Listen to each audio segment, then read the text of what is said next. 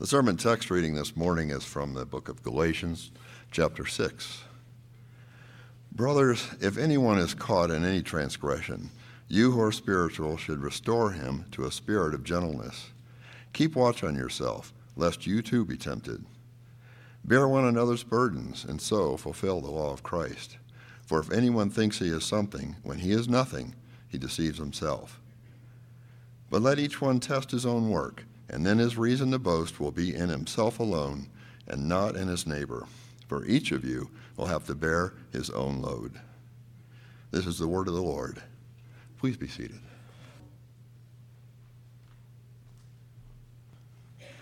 Well, I want to welcome you all here. My name is Dave, by the way. There's a few of you who may be guests.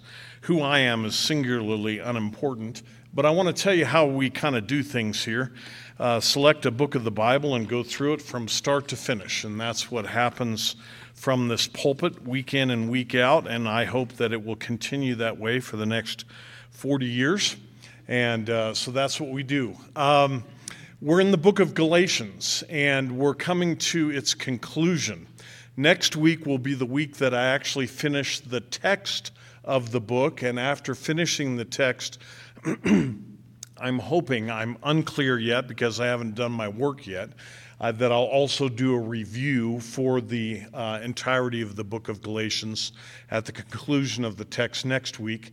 Then we're going to be jumping back into our series into the Old Testament, and we're going to be looking at the minor prophets again, and we're going to be looking at the book of Joel, Joel. And so you have an entire week to find this 3-chapter book in your Old Testament, in case you're unfamiliar with it. It's kind of a mysterious book. There's a lot of conjecture about when it was written and so on and so forth. So I'm very excited, but it's a very important book, and it plays a major role in the New Testament as well.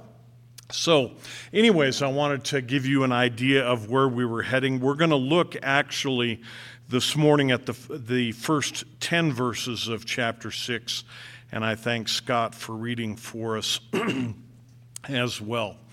We're coming to the conclusion of this letter, and I often review, so you have a little bit of background, especially if you haven't been with us for the last couple of months as we've gone through this book.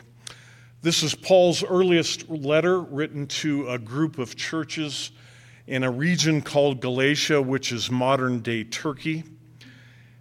These were fairly young believers, and comparatively shortly after Paul left these churches, a group of people who called themselves Christian came into these churches and told these people that everything that Paul had taught them was right and correct, but Paul left some stuff out. The short version is that they said salvation is not by grace alone, but that you needed to do certain things to earn the favor of God, and that you truly don't have a relationship with God if you don't do the things we tell you to do. And quite frankly, nothing has changed since 48 AD. It doesn't matter what the group of people is. It doesn't matter what their message is. There are boatloads of people out there who say that if you're going to have a relationship with God, you've got to do certain things. And they have their lists.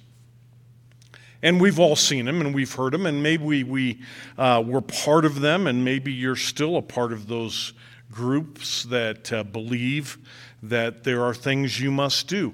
And some of those lists are created by individuals, not by churches, not by organizations, not by institutions. There are people who are individuals who run around believing that the only way I have a relationship with God is if I do these prescribed things. Some of them may be very bizarre. Some of them may be very good. As a matter of fact, lots of people try to do lots of good things to impress God.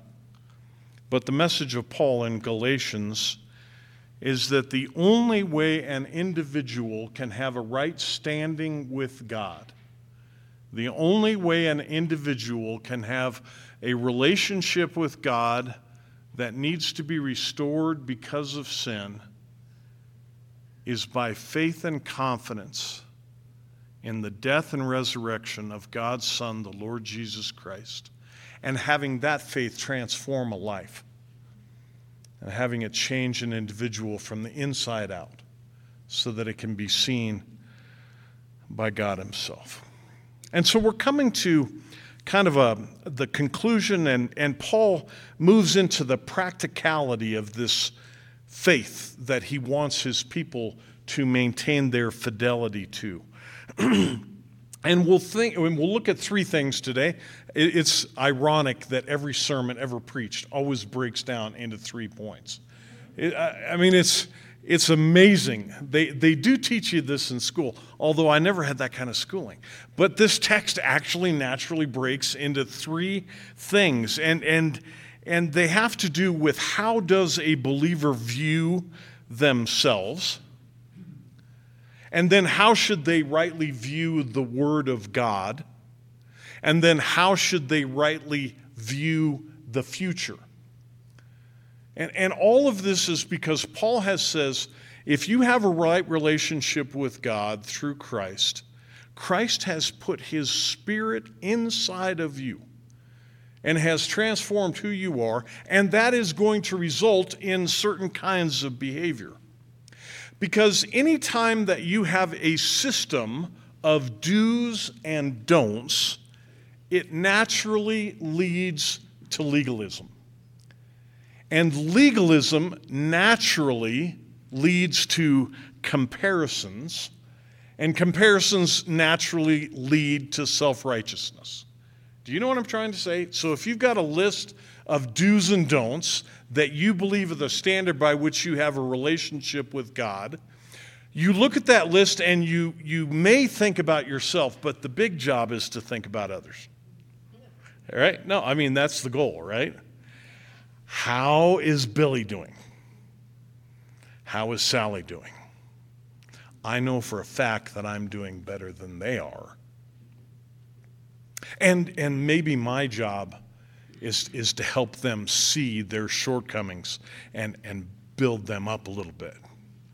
And that's really what legalism does. That's the standard by which, and really and truly, if you thought about it for 3 minutes, any system out there of do's and don'ts leads to legalism, and legalism will ultimately lead to one of 2 things, either self-righteousness or despair, neither of which are going to give you a relationship with God.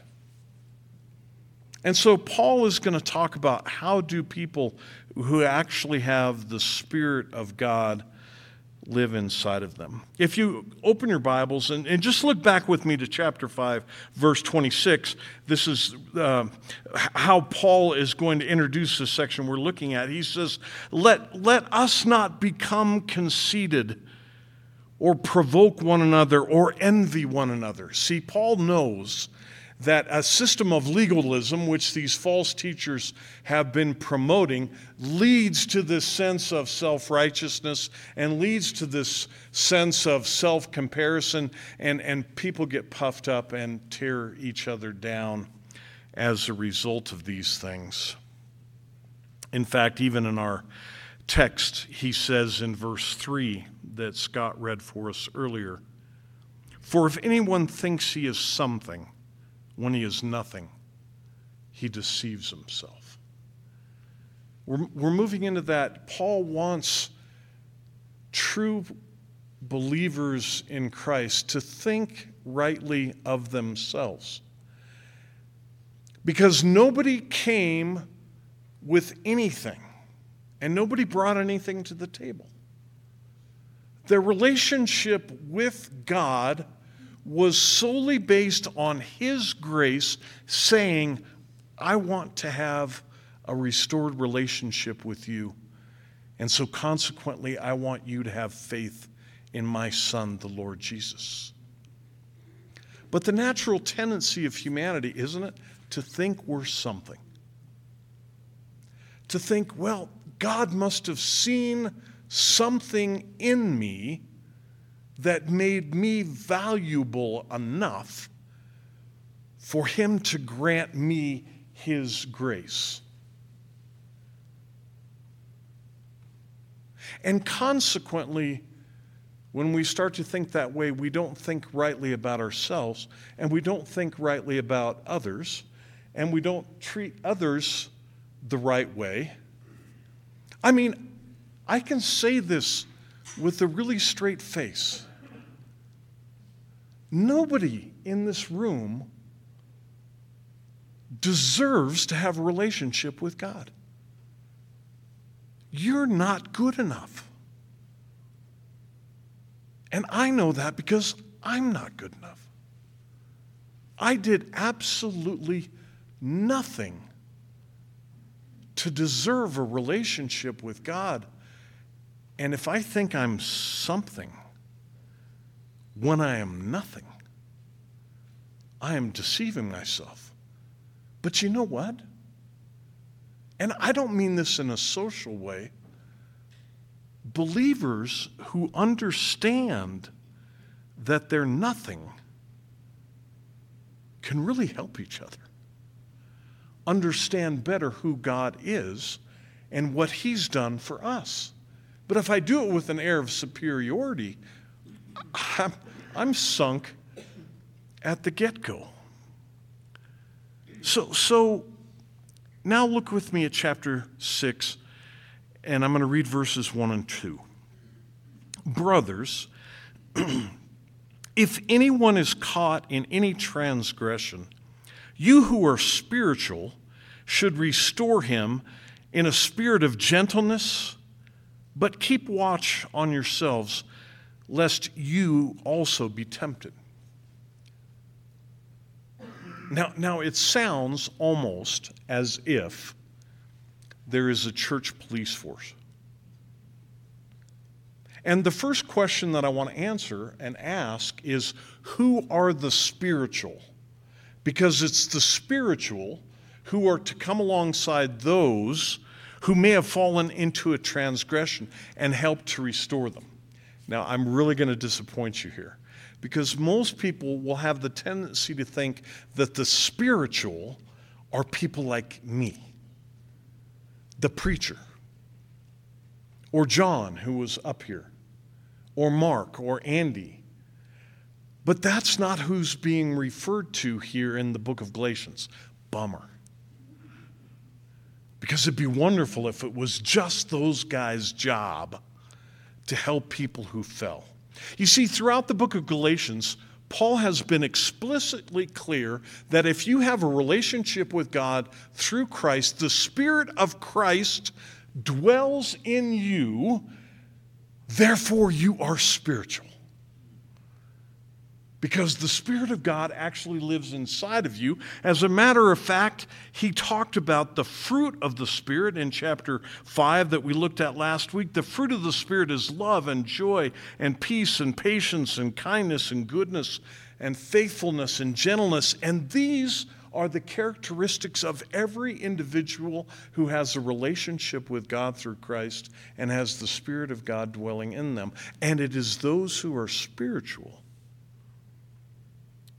who should come and restore in a spirit of gentleness, the fruit of the Spirit, you see, those who have fallen into transgression.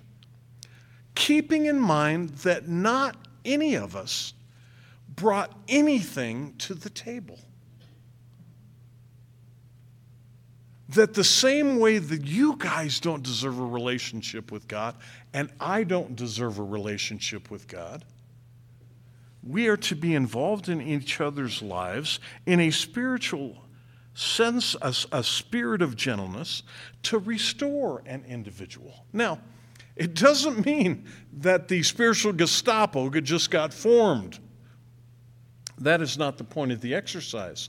And all term of comparison has been eradicated because we're not living under a system of legalism or trying to earn our favor to God. We are trying to help brothers and sisters in Christ understand what their relationship with him looks like. And it starts at home. It starts with me. And the only way that I can know how to do that is to be working on it in my own life. And he says in verse 2, bear one another's burdens and so fulfill the law of Christ. What are the burdens of others? I mean, obviously, all of us can struggle with sin, and it's not our job to run up to every individual in church and say, now tell me, brother. I've actually had this happen. It's a kind of a bizarre thing. You know, what sin are you struggling with so that I can be praying for you? Now, I'm not saying there's not a place for that, you know, but it's not necessarily the conversation that needs to take place, you know, on a corporate level every day and all the rest of it. But there should be the liberty and the freedom for us to be able to share that with one another. And there should be the idea within the Christian community of faith that I could come to one of my brothers and say, I want you to know that I'm struggling in this particular area, whether it's my prayer life or I'm wrestling with this, or I have a challenge in this relationship. And I don't necessarily have to go into grand detail. But can you give me counsel? Can you give me prayer? Can you give me support? Can you walk with me down this path for a season or for a lifetime? Bear one another's burdens, you see. And Paul has put this all in the framework entirely outside of legalism, entirely outside of a system of do's and don'ts. So it's no longer about me judging you or you judging me or saying who's right or wrong. We're trying to build each other up in the Spirit of Christ who dwells in us with a spirit of gentleness, trying to accomplish this. And this only occurs if anyone thinks he is something when he is nothing, he deceives himself. You see, Paul puts all this together. So point number one is think rightly about yourself, and in consequence, you can genuinely help a brother and sister in Christ. You see what I'm saying? What Paul is saying, I hope that you see. But he continues this idea of thinking rightly about oneself. Verse 4 and 5, but let each one of us test his own work, and then his reason to boast will be in himself alone and not in his neighbor. For each will have to bear his own load. This is really simple and very basic, and I happen to have a lot of these conversations, and I'm sure some of you have had some of these conversations and maybe have had many more of them than I have. The conversation where you're telling somebody about the fact that they can have a relationship with God through Christ, and they actually say, you know, I really think I'm okay, and I really think that I'm good enough, you know. In other words, comparison and contrast. Because in their minds, whether they're part of a system or not, or part of a group or not, they're comparing themselves to somebody else, and they know that in their mind, they're better than that guy, you know, whoever that guy is. They usually have a name and they can point to him. It may be a famous figure. It may be somebody in their own life. But this term of comparison and contrast, as long as I am better than the medium line, I'm okay. And Christians fall into that same trap, you see, because they don't think rightly about themselves. They think they're something when they're nothing. And so Paul encourages again, let each one test his own work. So for this reason, he's examining himself and not examining his neighbor. Because he says in verse 5, each will have to bear his own load. This is actually a reference to the final judgment. He's saying, you know what? You as an individual stand before the throne of God and you'll bear your own load. Don't worry about the other guy. Help them out, come alongside them, help restore them, bring them up out of the pit, but don't make it about comparison and contrast. If you're going to boast about boasting about anything, boast about how you're doing in your own soul. Don't worry about the other guy. Don't think you're better because the other guy's worse. You see, that's the trap that we can fall into. As long as I'm better, you know, it's like the old story. You only got to be faster than the slowest guy when the bear is chasing you. You know, that's no way to live life. Paul says, no. You have to bear your own load, but you can help the other guy. And so he concludes. And now he turns into point two, and this is a strange verse, and I'm hoping that we can all catch it, because it sounds like a verse that a preacher would love, and it really twisted me around a flagpole, quite frankly. Verse 6, let the one who is taught the word share all good things with the one who teaches. Now, there's a trap, isn't there? Holy buckets. I've actually never heard this verse abused, but I suspect that it has been abused by preachers, by teachers, by guys who do things like I do. Share all good things with him who teaches. But I want you to understand that in verse 6, the preeminence and the importance here is the primacy of the Word of God. Let the one who is taught the Word share all good things with the one who teaches. The most important thing in this verse is that a believer think rightly about God's Word. And the judgment that is made by the believer about God's Word. And discernment about who one sits under, okay? We'll get to the reward part in a second. But the point of the exercise is, and this is a great challenge, and it was a challenge for Paul in 48 AD as he's talking to these people who are hearing false teaching, and it's a challenge for us today, and I have no agenda when I say this, but there are a lot of folks who go into churches where there may be a Bible on the pulpit, but there is no discernment about whether or not what they're hearing about the Bible is true.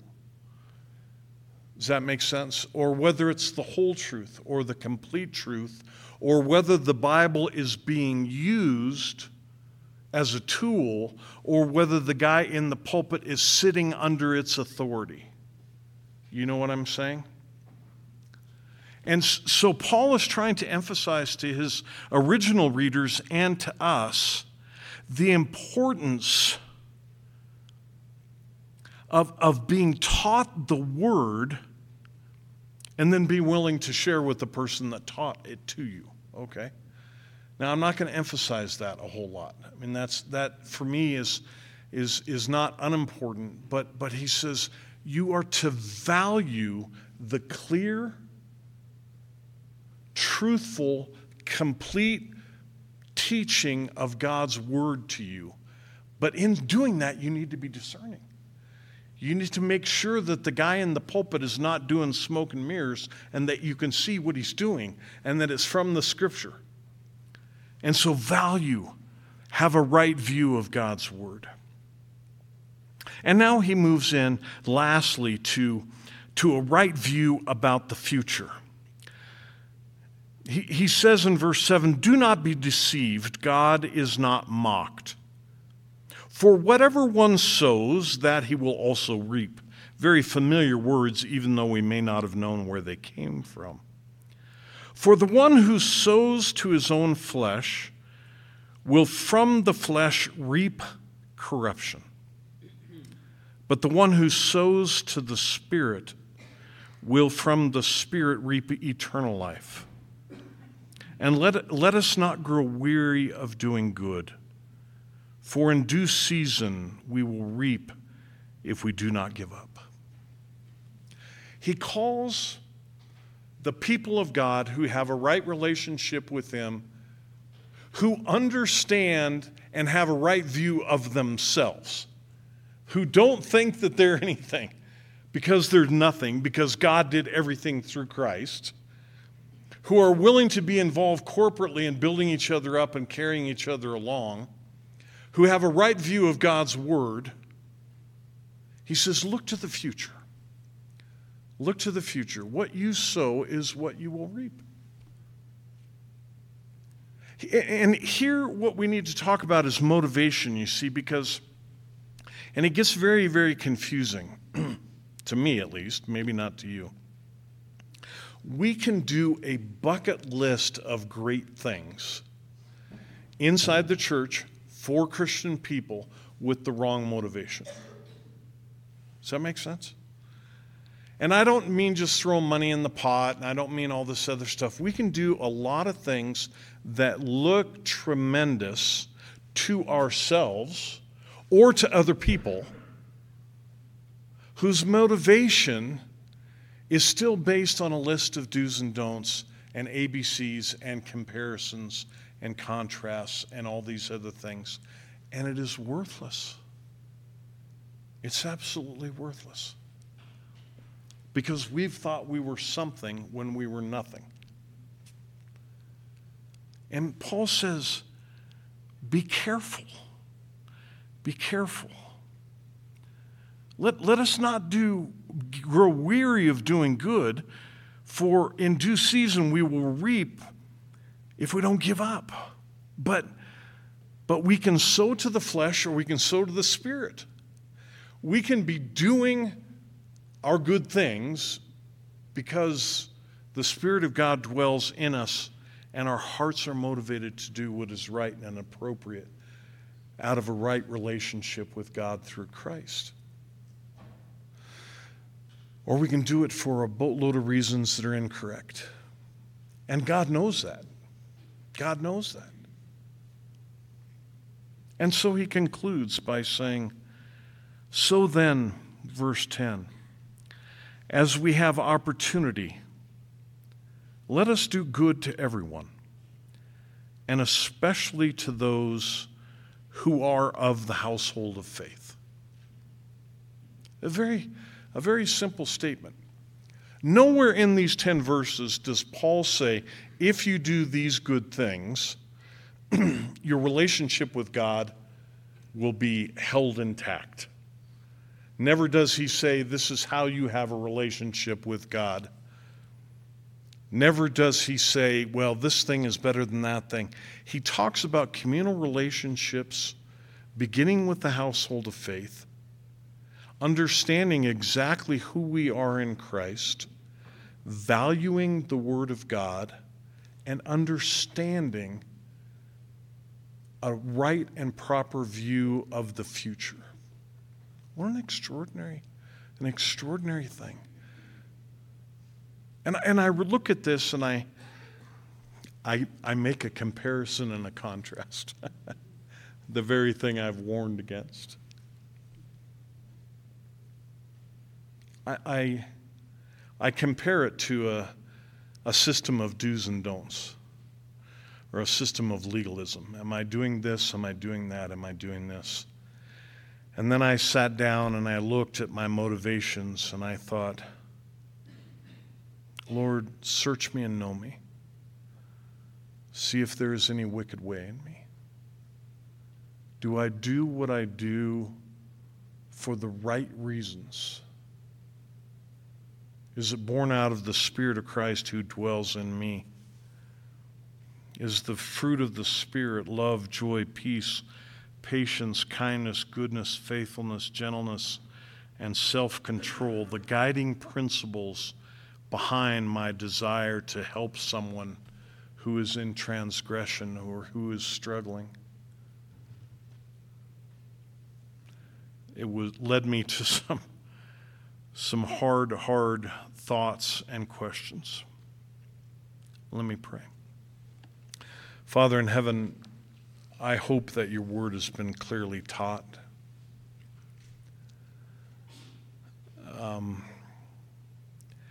There is no purpose in thinking low of ourselves.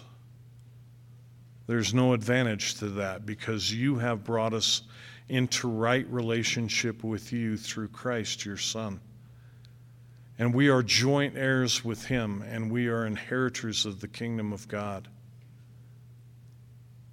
And so we are in many ways exalted. But we came with nothing. We came with nothing. And if we think we're something when we're nothing, we deceive ourselves. But all praise and honor and glory belong to you. For you are grand, and you are kind, and you are gracious, and you have given to us what we do not deserve. And all praise belongs to your Son, in whose name we pray. Amen.